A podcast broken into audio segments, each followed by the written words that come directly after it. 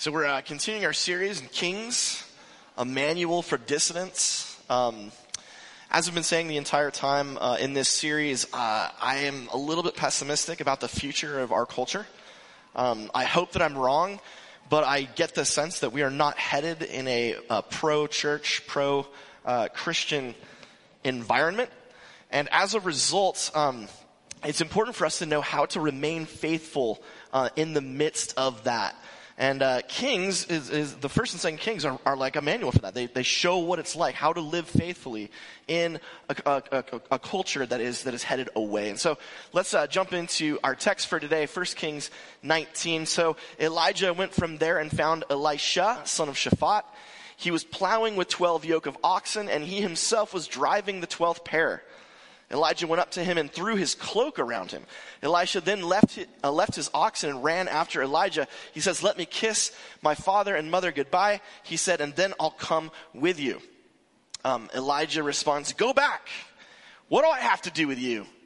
So Elisha left him and went back. He took his yoke of oxen, and slaughtered them. He burned the plowing equipment to, the, to cook the meat and gave it to the people and then, and they ate. Then he set out to follow Elijah and become his servant. Um, this is a very, comes across a very strange text. Uh, what's going on here? Uh, first, where are we? Um, and so Elijah went from there, found Elisha, uh, son of Shaphat. Uh, if you recall, Elijah has had a pretty rough ministry. He's he's had a lot of issues, a lot of uh, fear, a lot of isolation, a lot of just yikes, it's been a tough road to hoe. But God has told him that he's going to have a successor, and that successor is going to be Elisha. So Elijah, he, he's probably a little worried. He's probably a little worried because he knows what it takes to be faithful the way he's been faithful in this culture. And he doesn't know who Elisha is. He doesn't know if Elisha is going to measure up. Uh, in 1992, uh, my all-time favorite legal drama was released, um, A Few Good Men. Have you seen this film? Uh, and for the for the younger folks, do you know who a few good men are? Like, uh, Sam, if I said, uh, I'm looking for a few good men, do you know what that refers to at all? Okay. Well, at the time, for those of us who are old, uh, we all knew what it meant because we had lived through um, this incredible commercial uh, from 1985. Uh, Marilyn, I'm probably going to have to jack up the volume. I, I don't know how it's going to go, but. You begin with raw steel shape it with fire, muscle, and sweat. Polish it to razor sharp perfection.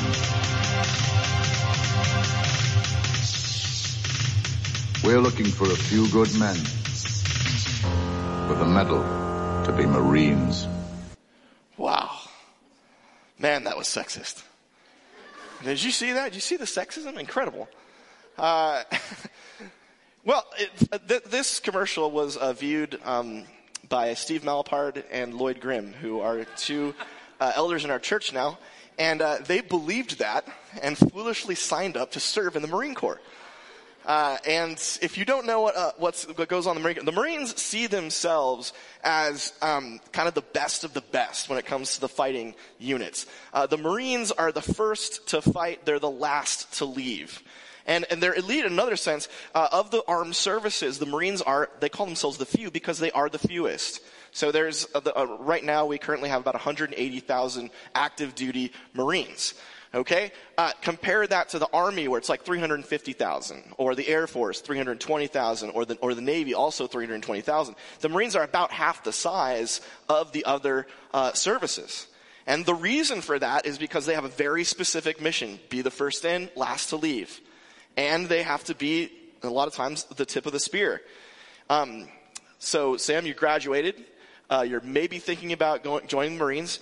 If you're curious, if you're curious about what the Marine Corps life is like, uh, especially if you want to join Marine Recon, uh, that, that's their elite unit, uh, go go talk to Steve Malapard. He did four years, got to spend some time with Saddam Hussein. Uh, Lloyd did too, and and maybe hopefully he'll he'll talk you out of it. Uh, the, the, the, reason they're the few and the proud and, and a, few good men is because there's not many who can, who can do it.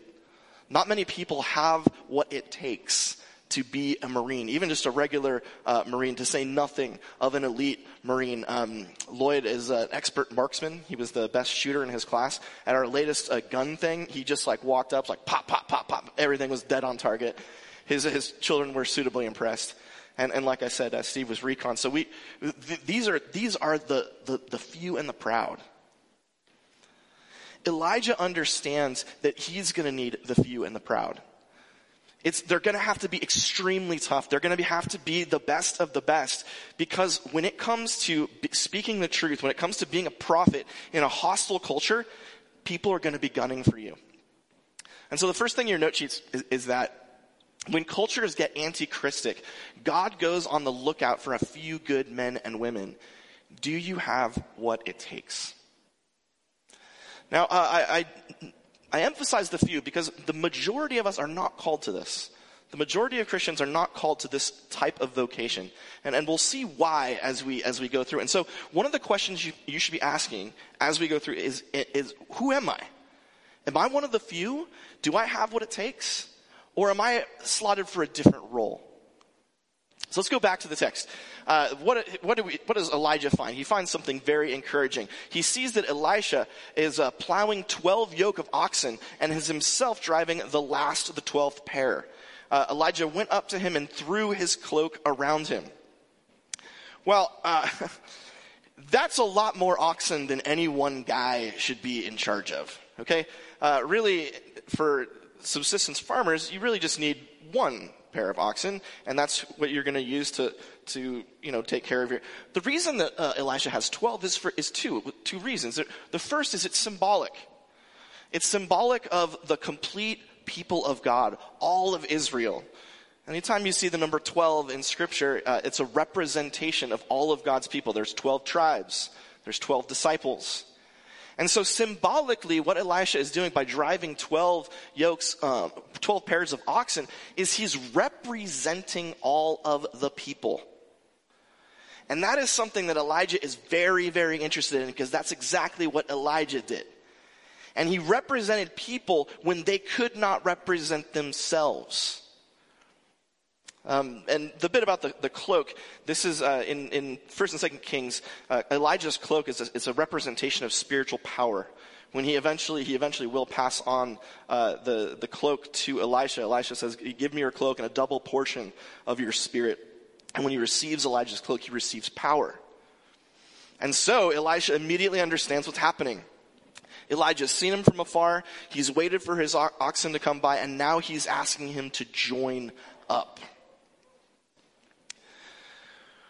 Um, I have a quote here from uh, Dietrich Bonhoeffer. If you don't know who Dietrich Bonhoeffer was, he was a he was a famous martyr. He um, he vocally opposed Nazi Germany uh, to the point that he he was a German Lutheran pastor to the point that he was imprisoned and eventually executed because he wouldn't keep his mouth shut.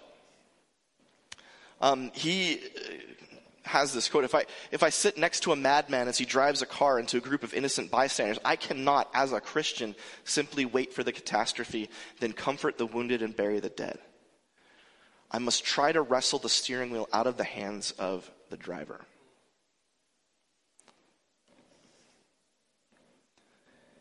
Dietrich Bonhoeffer was one of the leaders in what they called the Confessing Church in Germany. There were lots of people who disagreed with the Nazis, lots of people who hated what the Nazis were representing and, and stood for. And yet, very, very few of them had the courage or the opportunity to speak out, to represent all the, the people who were suffering in silence. By plowing the 12 yokes of oxen, Elisha is providing for his community. He's supporting the people who maybe can't support themselves and he's representing them.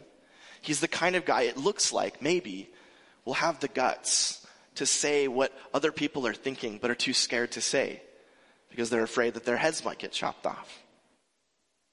That's exactly the kind of person that that has what it takes. That's the few. That's that's that's not everybody. Very few of us have that. But at first glance, Elijah thinks maybe this guy does. That's the next thing in your note sheets. Those who have what it takes represent and serve the people who cannot represent themselves. I told the story a few weeks ago of my friend uh, in, uh, who works for a major medical corporation. He, he can't say what he thinks, or he'll be fired. He's a conservative Catholic, and uh, the things that he believes, he must keep his mouth shut about. Because if he says anything, he won't be able to support his family or his church.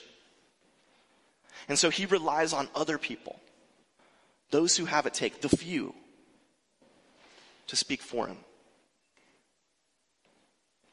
But then something uh, odd happens. Okay, so so uh, going back to the text, Elisha then left his oxen and ran after Elijah. Let me kiss my father and mother goodbye, he said, and then I will come with you. Go back, Elijah replied. Not this is a go back. Um, what do I have to do with you? This is a Hebrew idiom, in, so it doesn't quite fit in English, but the English equivalent would be something like, I, I, I don't want to have anything to do with you. It's a rebuke. He, he's, he's saying, uh, this is a, what do I have to do with you is a very literal uh, translation, but the, the idiom means, I don't want anything to do with you. Get out of here. This is not, oh yeah, go back and kiss your mom and dad. Of course, why not? Like you've got to. No, no, it's, no, get out of here. I don't want to see you again. Which is a very troubling response. I mean, Elisha, it looks like he's got what it takes. It looks like he's, you know, one of the good guys. All he wants to do is say bye to mom and dad. How, how could that, how, how could that possibly be an issue? Why is Elijah upset about it? Well, interestingly, in Luke 9, Jesus comments on this, um, this text. Uh, still another said, I will follow you, Lord, but first let me go and say, go back and say goodbye to my family. And Jesus replied, No one who puts a hand to the plow and looks back is fit for service in the kingdom of heaven. Again, brutal. A harsh, hard word. Why? What is it about this, this mission that Jesus is, is, is, talking about, serving the kingdom? What is it about Elijah's work as a prophet in a, in a hostile environment that, that you can't even say goodbye to your family?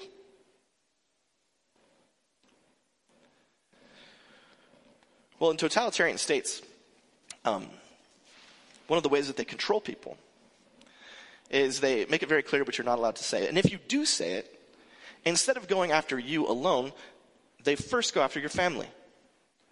Um, we have a number of, of stories and accounts from uh, the Eastern Bloc during Soviet Russia's rule where uh, someone would, would stand up and say, no, this, this can't happen. And that person would be sent to jail, yes, but, but not until that person watched their, their daughter being beaten up.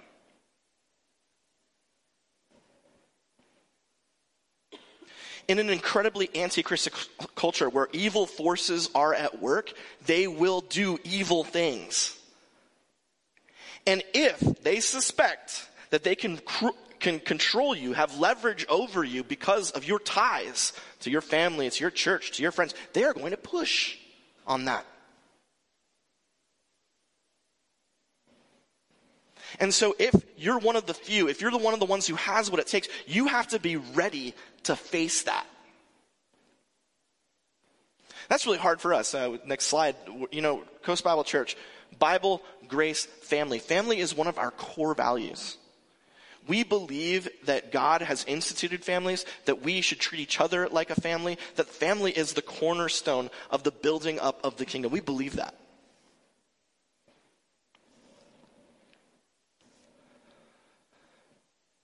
There comes a time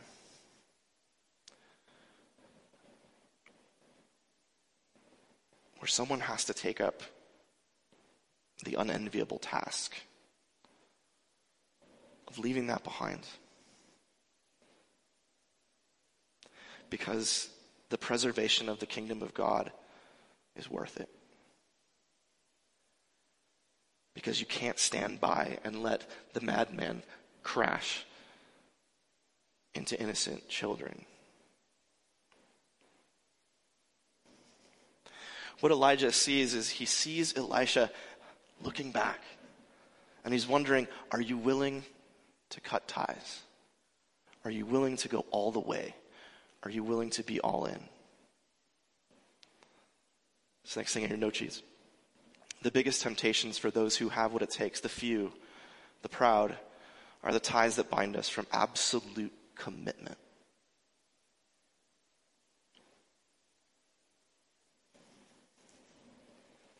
So, what does Elisha do with this? You expect, again, this is unexpected, you expect him to go, uh, to just say, okay, I'm done. I, I, don't need to talk to my parents. You expect him to just follow Elijah. But no, he goes back. Interestingly, the text doesn't tell us that he then goes and says goodbye to his parents. He may have, but the text doesn't say that. The text says something entirely different. He takes his yoke of oxen and he kills them, he slaughters them. He burns his, his plowing equipment to cook the meat and he gives it to all the people. Remember, he's, he's um, working for and supplying uh, an entire community here. And so he's what is essentially like a, a goodbye party. He throws a big goodbye party for them. But notice how he does it. He kills his two cows and he burns his plow.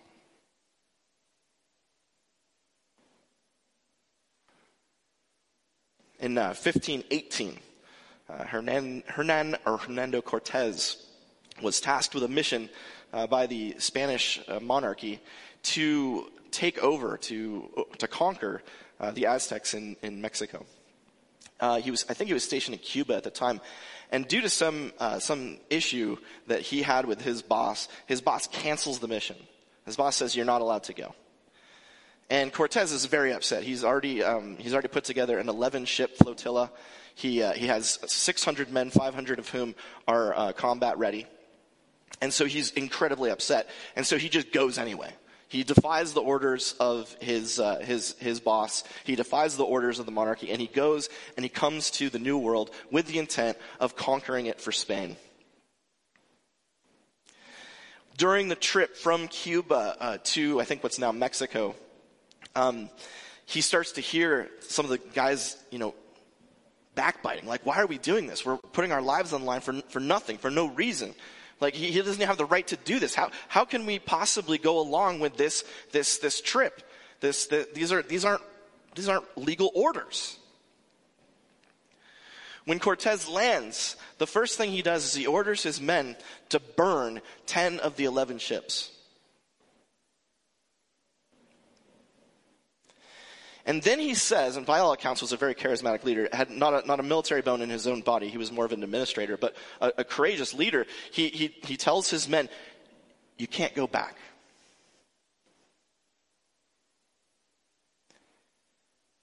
We have to win or die. You're not swimming back to Cuba. The only thing you're going to do is capture Tenochtitlan.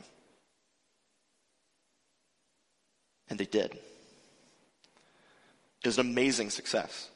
I mean, nowadays we look back and like, oh, was that really the best thing to do? Maybe. But the Spanish government was blown away by his performance, and despite the fact that he had ignored their orders, he was given a, a, he was made a viceroy over the new land because he had shown an absolute commitment to victory. No going back. He burned all of his bridges, he burned all of his boats, and the only way out was through. When Elisha goes back to, to, to, to, throw a party for his people, you notice what he does. He takes his very means of livelihood and he destroys it. He says, I'm never coming back.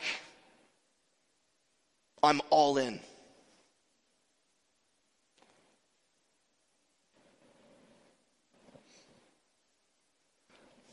Not all of us can do that.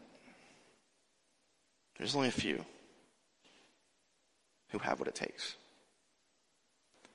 But if you're one of them, the last thing in your note sheets, if God has called you to be one of the few, burn your boats.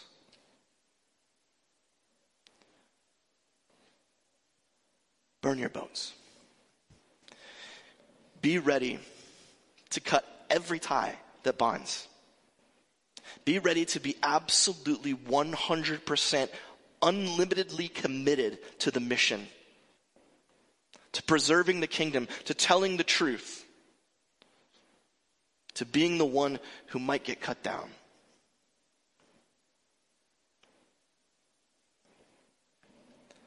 A few good men and women have a couple of questions to ask.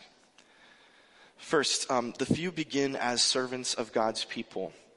Who do you serve? If you're wondering, you're not sure yet whether you're one of the few. The, notice the very beginning is that Elisha is he's a he's a protector and a representative of, of God's people. Is that you? Is that what you do, or are you more like I?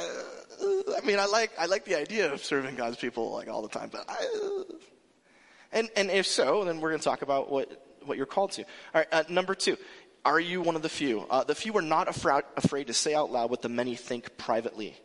Do you represent God's people publicly? Um, we're getting into a culture that is more and more it's difficult for uh, Christians to you know say things about say abortion or gender or um, the culture war is really heating up, and, and, and it's now even sometimes getting violent. And if you're curious about what I, what we, why, why I think that, uh, go back to the first message in this series. We, we, we talk seriously about that, about the trends that are, that are happening. And as a result, there are a lot of people who cannot say what they think. Maybe some of you right now in this audience, you know, you're, you're in a place where you just can't. You're like, you're, you're quiet, because if you did, you get fired.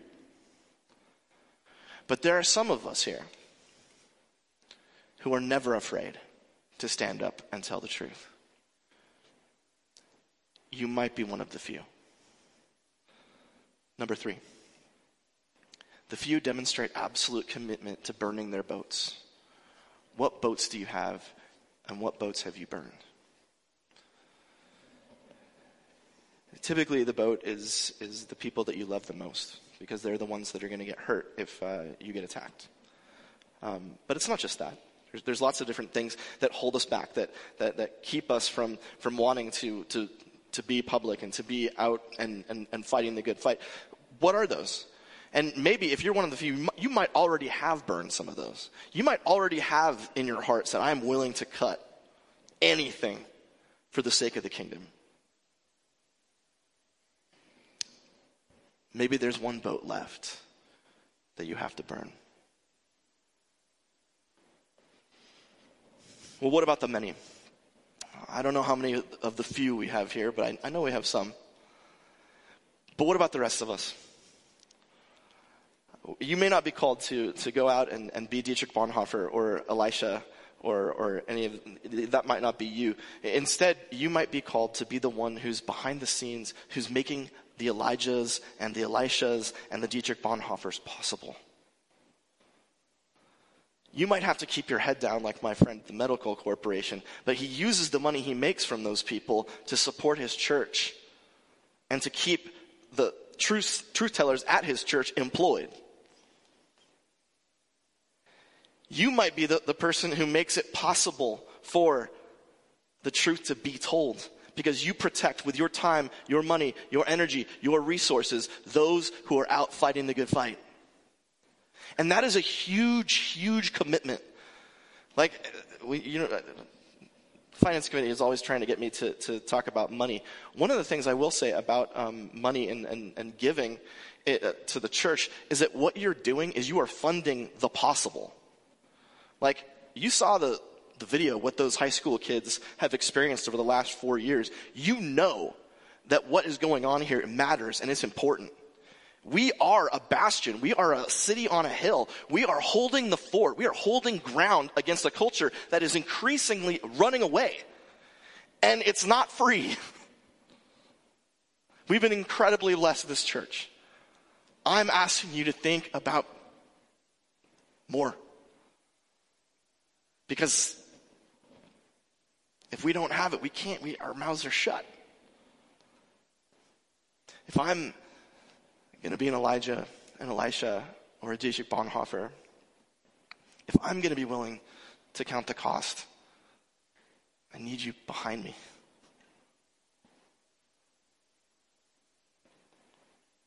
Let's pray. Gracious God and Father, we, um, we pray, Lord, that we pray for revival in this country. We pray for a turn in this culture. We beg you, God, to, to bring um, the truth of, of the faith back into the, the secular square and to make, um, to make Christianity um, valued and prized and loved again. But God, if that doesn't happen, I pray that you're tugging on a few hearts here today. I pray you're hugging on a, on a, on a few good men and women who are ready to burn their boats, who love serving your people, who are willing to say out loud what the rest of us are thinking.